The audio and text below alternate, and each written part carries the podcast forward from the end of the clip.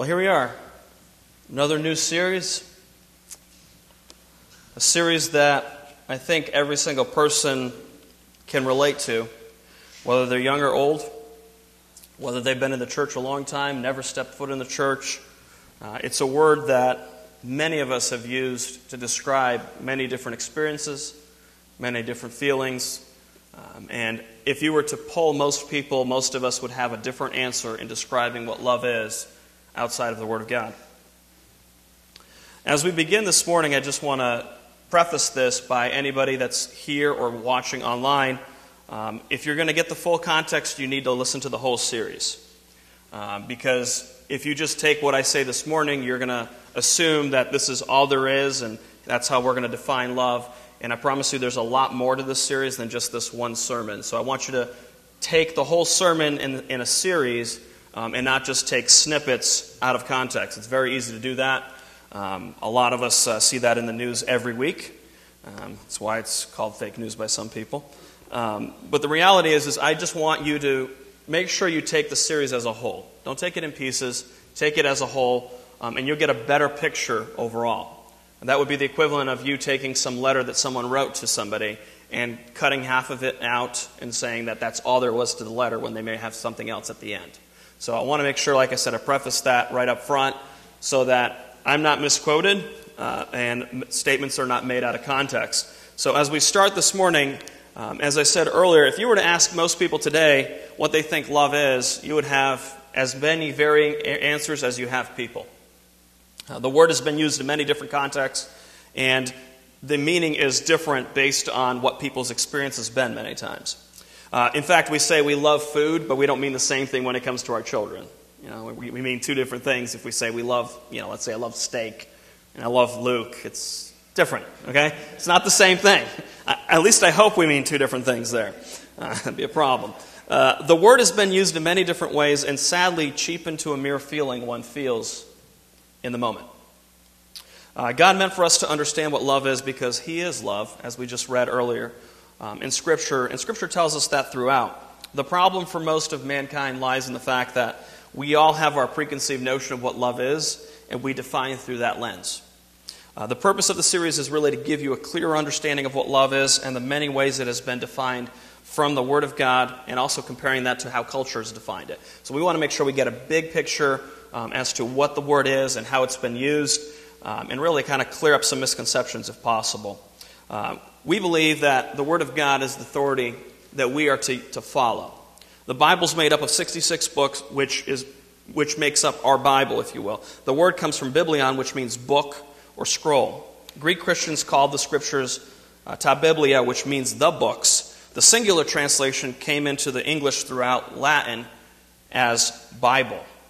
Uh, there are 39 books in the Old Testament, which means covenant, Testament means, covenant, which was preserved by the Jewish community and translated into the Greek, also known as the Septuagint.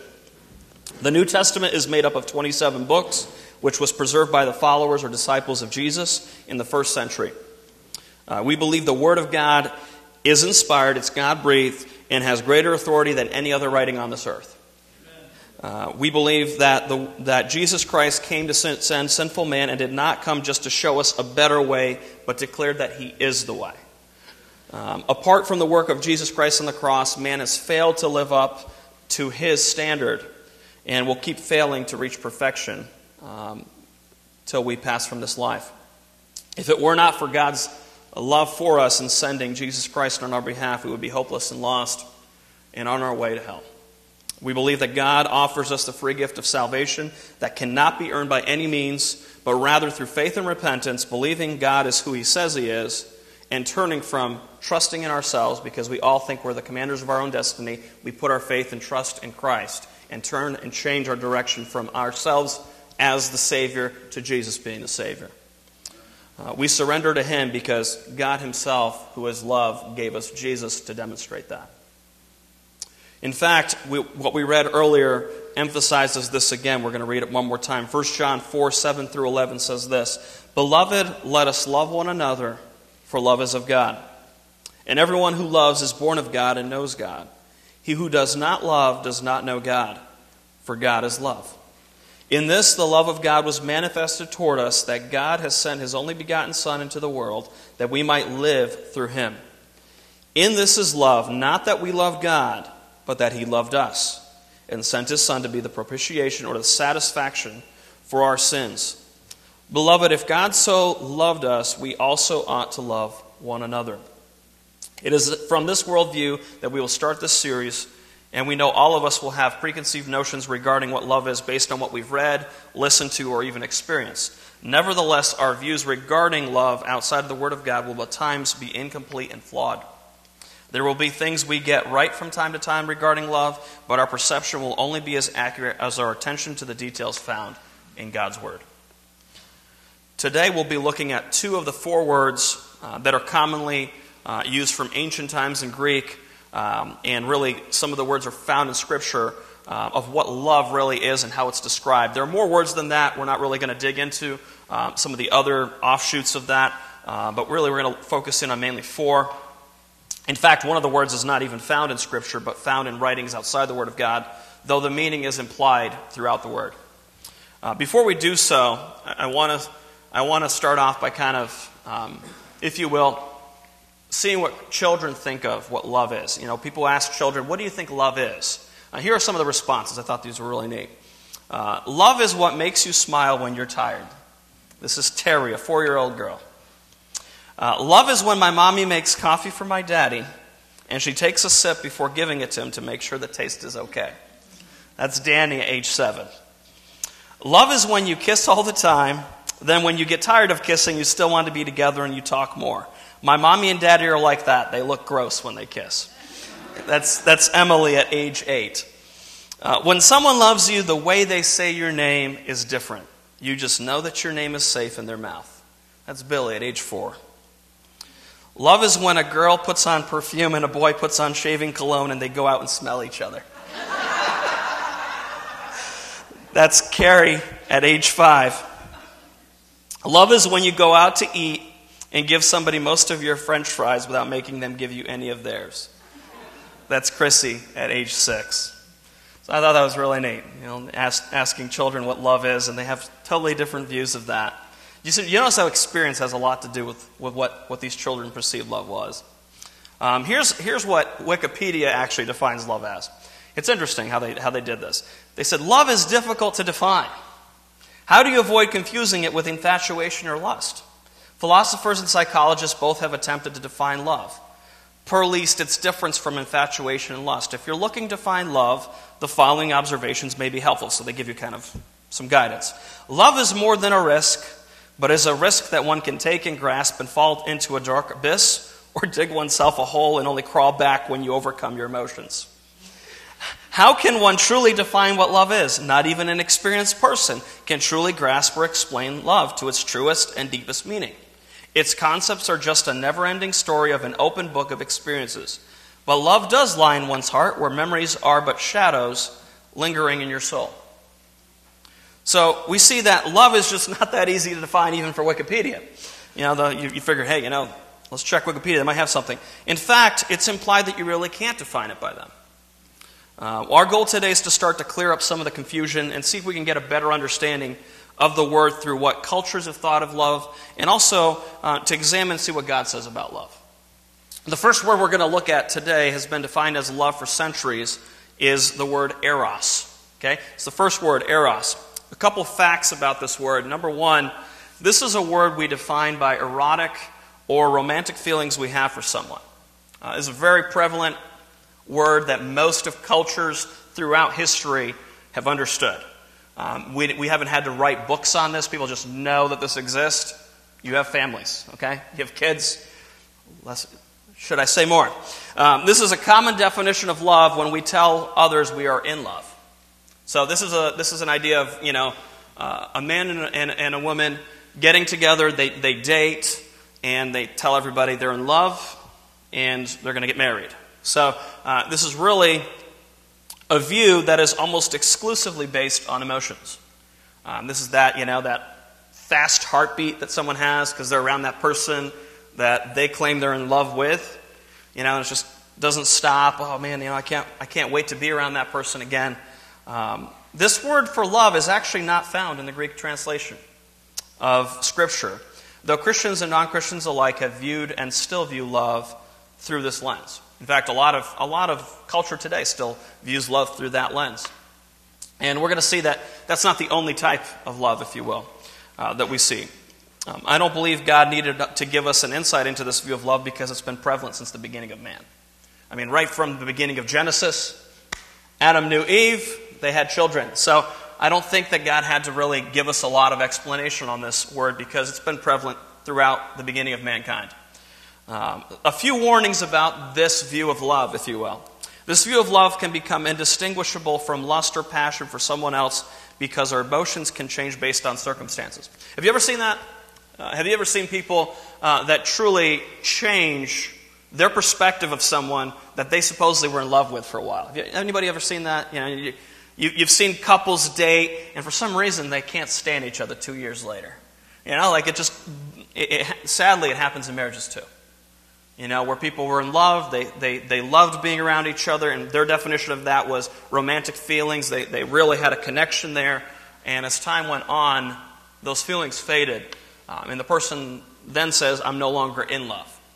Well, the reason for that, some of that, is that this is the most self centered view of love where our feelings are of highest priorities, not the feelings or needs of others. So our feelings are of highest priority in this view of love. Um, you know, if they make me happy, I'm good with them. As soon as that changes, I don't like them anymore. I don't love them anymore. And that's, that's the danger with this view of love. Eros is found on what would benefit us. Once that is gone, the reason for connection is gone. That's one of the dangers with this view of love, is that it's, it's so based on emotion that as soon as the feelings change, our view of love towards that person changes, which is dangerous uh, for all of society. Uh, that's why people say they no longer love someone anymore because that's the main way that they define love. They looked at it through this lens. Um, eros, or uh, erotic romantic love, is ultimately about what it can get, not what it can give. Most people say, well, you know what, I love this person, that's why. Uh, well, Eros really is looking through the lens of what does this person offer me in the relationship, rather than what I offer them in the relationship. And the goal is for my happiness. How many of you know that most people in, in our society want to be happy? Well, they, the reason why most people want to be happy is they look at love through this lens. What makes them feel the best? And sadly, that's what happens with a lot of marriages is that based on feelings, when that feeling of, you know, if you will, connection goes away, that intimacy goes away with that individual, then their view of love towards that individual changes. And sadly, that's a lot of our society today. Uh, if it does, if, if this love actually does give, it gives in order to get later. That's the reason why in a lot of relationships, when um, a relationship falls apart in the future, it's because people gave in the beginning in order to get something later. And we're going to talk later on why God's view of love is much higher. It's a higher standard, it's a higher calling than this view of love, which is very emotion based, it's very temporary. This view of love is conditional. And if the ever changing conditions are not met, hostility and resentment are sure to follow. You've met people like this. You have may, may have been in situations like this, where your view of that person went from, they're so wonderful, to, I can't stand them. Stay away from me. I want nothing more to do with you. Why? Because this view of love is shallow. It's very much based on how I feel. And if we're going to base our relationships with others on how we feel, then we're going to have a roller coaster ride throughout life. That is the reason why many marriages in prominent circles fail, and people are on third, fourth, fifth marriages in our society, particularly if you look at Hollywood. It's a common standard. Why? Because their view of love is this one. How do we know? Have you watched what people put out in Hollywood? This is their main view of love. Now, before you all freak out, think I'm saying romance is wrong. Scripture is not against romance, okay? I'm just going to make this statement. I think it's up there, right? Yes, it's not, okay? Scripture is not against romance. So, some of you are like, where's it going? You have captured my heart, my treasure, my bride. Scripture has a lot to say about romance. You hold it hostage with one glance of your eyes, with a single jewel of your necklace. Your love delights me, my treasure, my bride. Your love is better than wine, your perfume more fragrant than spices. So, Song of Solomon 4 9 through 10. So, Scripture's perfectly in line with romance, okay? I don't want you assuming that this is anti scriptural. You are handsome, my love, pleasing beyond words. You know, some of this might be good for you to kind of memorize for those of you that are married, yeah. Kiss me and kiss me again, for your love is sweeter than wine. This is scripture, okay? Uh, these are not writings outside the Word of God. But here's the important thing Scripture warns us to look out for the needs of others. Philippians 2 3 through 4 says this Do nothing from rivalry or conceit, but in humility count others more significant than yourselves. Let each of you look not only to his own interests, but also the interest of others. That includes people in the church and people in your home. The goal is not to just look out for your own interest, it's to look out for the interest of others. That's where thriving marriages are. It's not the spouse demanding something for themselves, it's the spouse giving of themselves for the other. And we're going to see later on why that view of love will last versus the eros view of love, which is very temporary and feelings based, which change constantly. So, final thoughts regarding eros. Romantic uh, feelings toward a spouse are good and appropriate, but if this is the main lens that you look at when it comes to defining love, will not have something that lasts. It just won't last. It's impossible. In fact, our feelings are very deceitful.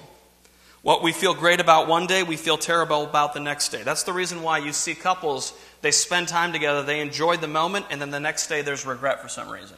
Why? Because it wasn't the proper view of love. This is one of the most selfish views of love, but God wants more for us. If you would look at other ways that the Greeks or Romans define love, you would see words like this ludus, which is a, a view of teasing or flirting. That's actually a, a, prevalent view back then. Uh, or Philautia, which is self love, which the Greeks actually split into two, uh, two different definitions. One is more of a narcissistic view, it's a self love, it's all about me um, and my priorities. Everybody exists for me. And then there's another one, uh, which is more of an enhanced view uh, of others because I've got a proper view of myself. Um, in fact, Aristotle said this He said, All friendly feelings for others are an extension of a man's feeling for himself. Um, it's almost the equivalent of what you would define in Scripture as loving your neighbor as yourself. Okay? If a person has a proper view of self, now mind you, this has to be from a biblical worldview, so I'm not saying that taking any, any view of yourself is going to be accurate if you're outside the Word of God. So let me make sure I make myself clear on that. But if you have a proper view of yourself in regarding to the Word of God, knowing that God loves you, God's given His Son for your, on your behalf, then you're going to have a proper love for other people as well. That's the way Scripture presents it. So that's the first view of love. The second view, if you will, is storge. Uh, some facts regarding this word. This word for love is defined as familial devotion. Familial devotion. This is the natural affection a father or mother has for their child or children have to their parents. So, this is one of those uh, loves that you don't have to explain it, people just know what you mean when you say it. When you see your little baby boy or girl, you have a sense of love for that child, an instant connection, if you will. Uh, no one has to give you a book on having a love connection with your child. It's naturally ingrained in most of us. The connection is naturally formed through a process of time between parents and children. This is why parents may not be getting along, but they both have a connection with their children because they share a common interest in them, even if they're divorced. You'll see this constantly throughout culture. Even when parents are separated, they still have a common bond and love for their children. Um, and some of you have probably experienced this, some of you have seen this in your families, even. Uh, this, is, this view of love involves emotions, but conditions are usually not attached. In fact, uh, a, a, dad or mom uh, that really loves their children, they're going to love them without any concern of what they're doing at that time. And part of that is due to another word we'll deal with later. People just don't realize that that's what they're doing. Um, this view of love involves emotions, but conditions, like I said, are not usually attached. This word is only mentioned a few times in the Bible. Um, some warnings regarding this word. This view of love is under attack today. In fact, it's under attack in our society where a parent's obligation or affection for their children is questioned. Um, it, it's sad and tragic that in our culture today, if a parent loves their children and cares enough to discipline them, that's questioned. Uh, it's really a sad reality in our, in our culture today that um, we've really gotten to the point where the culture says you need to let your children do whatever they want um, and let them express themselves any way you want. Scripture clearly tells us foolishness is bound in the heart of a child. Scripture clearly tells us that, in fact, any adult that's reasonable knows that when they were a six year old, they were a brat. Okay? They were, they were terribly misbehaved at different times. And then as they were growing out through their teenage years, there's a lot that God had to work out in their lives, especially if they're believers. Um, there's a lot of things that, if we were to be honest with ourselves as a society, we've had culture redefine the word every time differently throughout the centuries. What used to be the standard in our culture for parental love 200 years ago is no longer the standard today. 200 years ago, it was completely normal to do certain things that are not considered normal today. So, like I said, culture is at a battle in what this kind of love is because what they do is they redefine it based on what's the popular trend at this time. Um, and sadly, what you have is broken homes that result from this. In some cases, this natural affection or obligation is missing in the home, resulting in broken homes. The reason why that happens is because we've let society define what that looks like instead of the God given natural affection that every parent has for their children. Every parent knows that discipline is necessary for their children. Culture tells them don't do it. Every parent knows you should warn your children about dangers regarding drugs and things like that. Society tells them, hey, you know what? Here are a couple things that'll help you, but you as a parent, don't worry about it. We'll take care of it in school. That's what culture says. Parental love is going to warn the children at home. It's not going to give that authority to someone else. And sadly, this is one of the reasons why children think that society loves them more than their parents or the school system loves them more than their parents, or the government loves them more than their parents. Because this view of love has been under attack for quite some time. Husbands and wives having a romantic or eros view of love that fades affects also their storge love for their children, causing rifts in the home. Parents, your marital relationship connects to your parental relationship with your children your relationship with your spouse does affect your children and your love for them. This is the reason why um, there was another word that actually the Greeks used in regards to a marriage that was really just based on pragmatism, just working things out. There wasn't a real genuine connection there, but it was the best for society, it was the best for that spouse to work it out with their spouse so that they would keep the marriage going. How many of you have heard the phrase, stay together for the kids? Well, that's really where that comes from. It's a pragmatic view of marriage, it's a pragmatic view of love. Let's work this out just so we get by. That's not at all what God intended for us. We typically use the New King James here at Sovereign Grace Church, uh, but in this instance, we're going to use the Amplified Bible as it makes the words more clear from the Greek to the English. Look at what Scripture says here. In fact, one of the things that's mentioned is philautia, self loved, in this, in this text. 1 Timothy 3 says this But understand this, that in the last days, dangerous times of great stress and trouble will come, difficult days that will be hard to bear. For people will be lovers of self, narcissistic, self focused, lovers of money impelled by greed, boastful, arrogant, revilers, disobedient to parents, ungrateful, unholy, and profane. And they will be unloving, devoid of natural human affection. That's really the warning here in this text. Calloused and inhumane, irreconcilable, malicious gossips, devoid of self control, intemperate, immoral, brutal, haters of good, traitors, reckless, conceited lovers of sensual pleasure rather than lovers of God, holding to a form of outward godliness or religion, although they have denied its power, for their conduct nullifies their claim of faith. Avoid such people and keep far away from them. Some very strong words there from the Word of God. God warns us through the Apostle Paul as he was ready to die as a martyr for his faith, having preached the gospel, that this is the direction that mankind was going to be going. And if we were to be honest, we could say that we are already here today. I don't think we need to wait another 50 years to see if this text applies. I think we're already here. As we work through this series, it's our goal to move from the more selfish view of love to the most selfless form of love. The only reason for this is because it's the love that was demonstrated to us on the cross when Jesus paid for our sin. In fact, let's repeat this text one more time. I want us to drive this home. Beloved, let us love one another. For love is of God, and everyone who loves is born of God and knows God. He who does not love does not know God, for God is love. In this, the love of God was manifested toward us, that God has sent his only begotten Son into the world, that we might live through him. In this is love, not that we love God, but that he loved us and sent his Son to be the propitiation for our sins. Beloved, if God so loved us, we also ought to love one another. All of us know that we think we know what love is, but when what we see sometimes is in the morning, if we're left to our own selves, we're really quite selfish people. Jesus Christ came to show us an unconditional love. That's agape. We're going to get to that later on.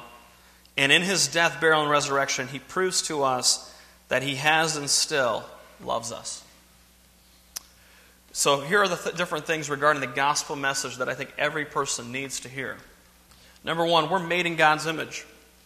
Genesis 1:26 clearly tells us that we're made in the image of God. That means that we are made to worship him. We all worship, it's just a matter of what we worship. I'm going to keep reiterating this till the day I stop preaching the gospel message you never get over. You never get over what Jesus has done on your behalf because that's the greatest act of love that we've had. We are born sinners due to Adam's fall. We believe this. Romans 5:12 says this, "Therefore just as through one man sin entered the world, and death through sin, and thus death spread to all men because all sin." Scripture tells us that we are born sinners by sinning, it does not make us sinners. We are born sinners. You never need to teach your children to lie. You never need to teach them to steal. You need, never need to teach them to be lazy, to not work hard at something. They do that on their own. Uh, most of those things are not something we need to teach our children. They already have those natural pro- proclivities in them. And so, because of that sin nature that we have, we need someone outside of us to save us. Um, and not a single one of us can save one another. None of us have something that can save someone else. Uh, we have eternal life if we believe in Jesus Christ. Uh, Romans 10 9 through 13 says this that if you confess with your mouth the Lord Jesus and believe in your heart that God has raised him from the dead, you will be saved. For with the heart one believes unto righteousness, and with the mouth confession is made unto salvation. For the scripture says, Whoever believes on him will not be put to shame. For there is no distinction between Jew and Greek, for the same Lord over all is rich to all who call upon him. For whoever calls on the name of the Lord shall be saved. This right is what we, as a church, can build our whole faith on. That we have trusted Jesus Christ. We've believed the gospel message. We believe that He has given us eternal life. We cannot do anything to earn the status of sons or daughters except through faith in the finished work of Christ. There's nothing you and I can do apart from the Word of God, apart from the gospel message of Jesus Christ, to save ourselves. Nothing. We can try all sorts of different methods. We can try to attempt to show love to others. But apart from that, if it's not founded in God's view, and if it's not founded in Christ Himself, that form of love will, will fade and it'll go away. One of the reasons why, as we finish up this morning, I want to make this statement very clear to everybody. We have been given a tremendous gift in Christ. And sadly, when we think of love, we don't instantly think of Jesus as the first thing. We think of those around us, we think of our spouse, we think of our children, we think of everything else but Him first, which is tragic. Because what did we read in the text earlier? Everyone that loves is born of God and knows God, for God is what? Love. If you want your definition of love, you need to go to Him.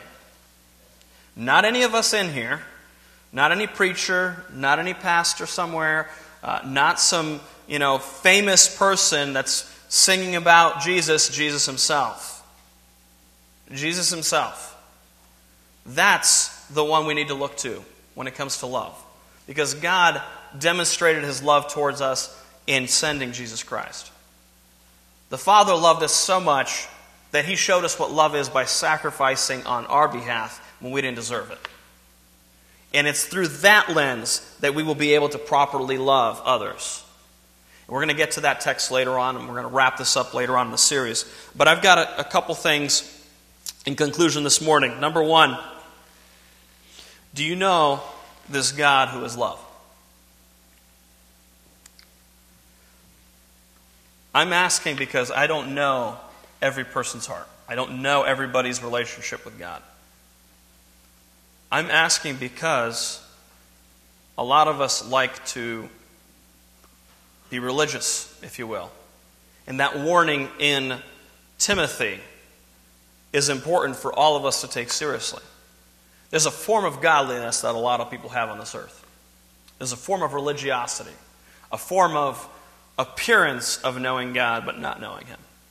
And I think that every one of us, if we're not honest with ourselves, we can be deceived. And if we're not careful, we can assume things about ourselves based on certain things we've done throughout the years.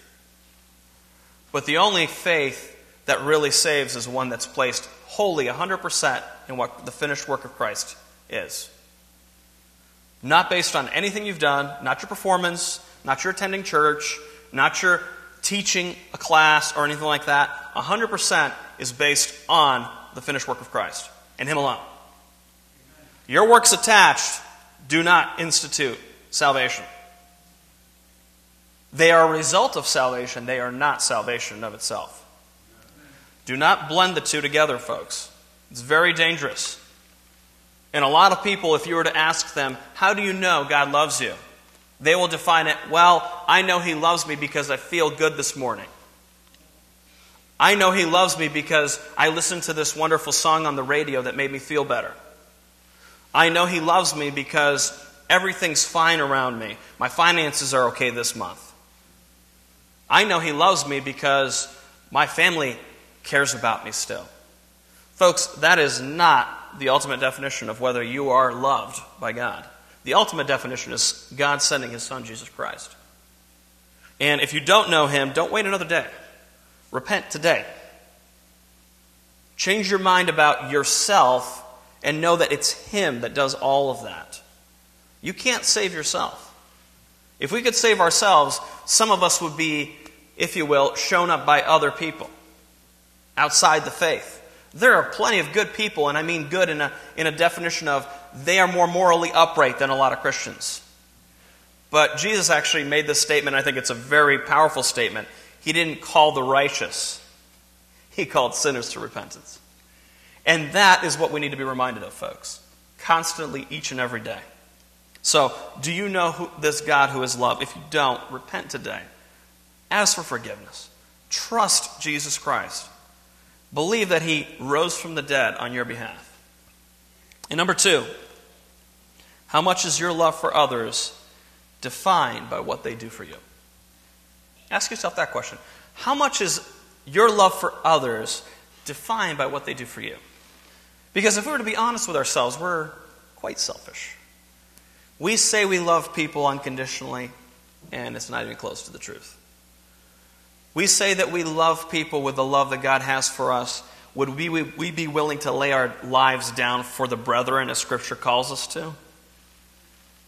And I'm seriously saying this. If someone was to ask you to swap the, per, the punishment for someone else, would you be willing to take it? Would you be willing to take it for a brother or sister in Christ? Because that's the kind of love that God calls us to. Not the kind of love that goes, hey, you know what? You've done this for me, so I'm going to do this for you. And we kind of pat each other on the back and make ourselves feel better because we got somebody a coffee today and we did this other thing. That's not what we're talking about here. We're talking about radical, sacrificial love that we're going to talk about here in the next couple weeks. That's the real view of love that most Christians are still missing because many of them are trapped in agape. I mean, uh, sorry, eros and storge. Those two views of love, though natural, will not make it through at the end. Most parents will still love their kids to a certain extent, but it isn't until you learn the other words for love that you will really have it work together well. In fact, some of the most incredible things that you're going to see in Scripture as we go through it in the next couple weeks is the fact that God's love for us is demonstrated as a father to his children, but it goes beyond Storge love. There's another higher calling. So, as we close this morning, as I said, if you know this God of love, great. Live passionately for him. Stop taking it for granted that you've been loved by the King. Stop taking it for granted that Jesus died on your behalf. Start loving people based on the love that God has given to you. And if you do, examine yourself. How much of your love for others is based on their love for you and what they've done for you? Let's close in prayer. Father, we thank you for your word this morning. Father, I know for many of us, we tend to take for granted the love that you've given to us. Father, I, I know as a parent, sometimes the love that we have for our children is tainted because the world keeps countering what you've given us as the proper, proper method of love in the home.